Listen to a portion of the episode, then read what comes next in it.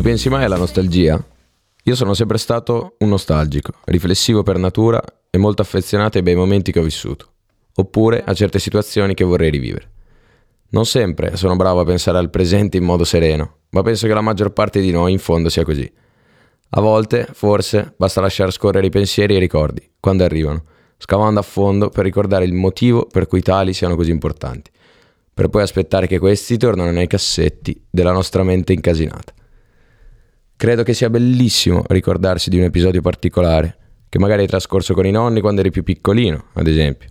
Quando succede non puoi fare altro che sorridere.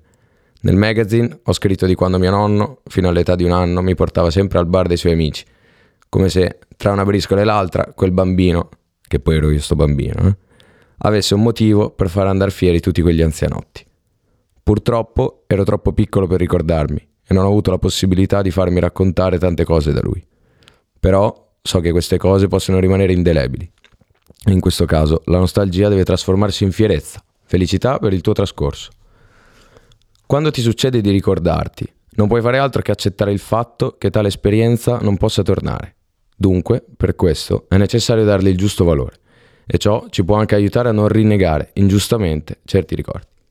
Inseguire le cose che ci mancano e che vorremmo rivivere, inoltre, è istintivo ma farlo assiduamente non fa altro che danneggiarci, distoglierle l'attenzione e l'importanza su quello che abbiamo oggi, tutti i giorni e che spesso trascuriamo. Sento spesso dire che era meglio prima, ma prima quando? La nostalgia rischia davvero di farci brutti scherzi. Io se mi alzo il mattino e penso alle persone che ho con me vicine, alla possibilità di studiare quello che studio, agli amici che ho intorno, a tutta la musica che posso ascoltare o tutti i bei ricordi che ho, che mi hanno fatto arrivare fino a qui, non posso che essere felice. Pensa pure che se dovessi riflettere sul fatto che l'ultimo scudetto vinto dalla Roma è arrivato quando avevo due anni e mo ne ho quasi 24, con quale speranza mi metto a guardare le partite oggi, considerando che per 22 anni non ho più visto un trionfo del genere. Invece no, è qui ed oggi che devo apprezzare quella partita vinta, perché magari porterà in futuro qualcosa di buono. E qui ed oggi devo apprezzare anche la partita persa perché so e ho la certezza che in passato la squadra che tifo è stata più forte e che potrà esserlo anche in futuro. Adesso ho fatto un paragone calcistico, però magari applicare questo ragionamento in tanti altri piccoli aspetti della nostra vita potrebbe aiutarci. Poco fa ho accennato la parola musica ed è da qui che nasce poi l'idea di parlarti di questo, sperando che non sia solo un mio trip mentale. Perché siccome noi ci chiediamo se a certe cose ci pensi mai, io ti propongo di pensarci con un brano. Per questo mese ho scelto un brano di Bassi Maestro, facente parte del progetto Foto di Gruppo, pubblicato nel 1998, tanto per farti capire quanto certe chicche possono rimanere immortali nel tempo. Il brano si intitola Il tempo che è trascorso. Cosa resterà? In questo brano Bassi si pone diversi quesiti sul suo trascorso, chiedendosi se i rapporti con le persone vicino a lui siano rimasti saldi o se il suo viaggio abbia portato ad allontanarsi da questi, con la paura che restino solo i ricordi. Cosa resta?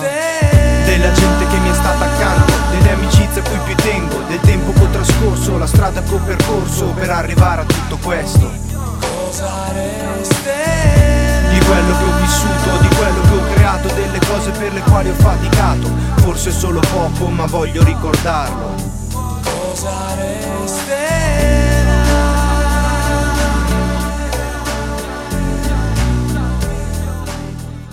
Riuscire ad imparare nel nostro percorso a come accettare ed analizzare la fine di certe dinamiche, come un amore, un rapporto di lavoro, un'amicizia o più banalmente una vacanza, un momento trascorso in famiglia o anche solo il fatto di ricordarsi di un'oretta spesa al parco o al baretto di Marina Romea leggendo un buon libro, ci può aiutare a riconoscere l'importanza di quel momento, dandoci la consapevolezza che magari saremo in grado di riconoscere i prossimi momenti piacevoli, le prossime esperienze e apprezzarli fino in fondo. Per citare il professor Konstantin Sedikaitz, direttore del centro di ricerca sull'identità personale dell'Università di Southampton, le persone nostalgiche sono in realtà le più forti, perché capaci di rimettere insieme i pezzi del passato e fare della vita un percorso compatto. Becca sta chicca, segnatela sull'agenda se ti va. Stronzate a parte, per terminare tutto questo discorsetto, ti auguro e mi auguro di instaurare un buon rapporto con questa maledetta nostalgia che forse può essere davvero una buona compagna. Ciao regà, alla prossima!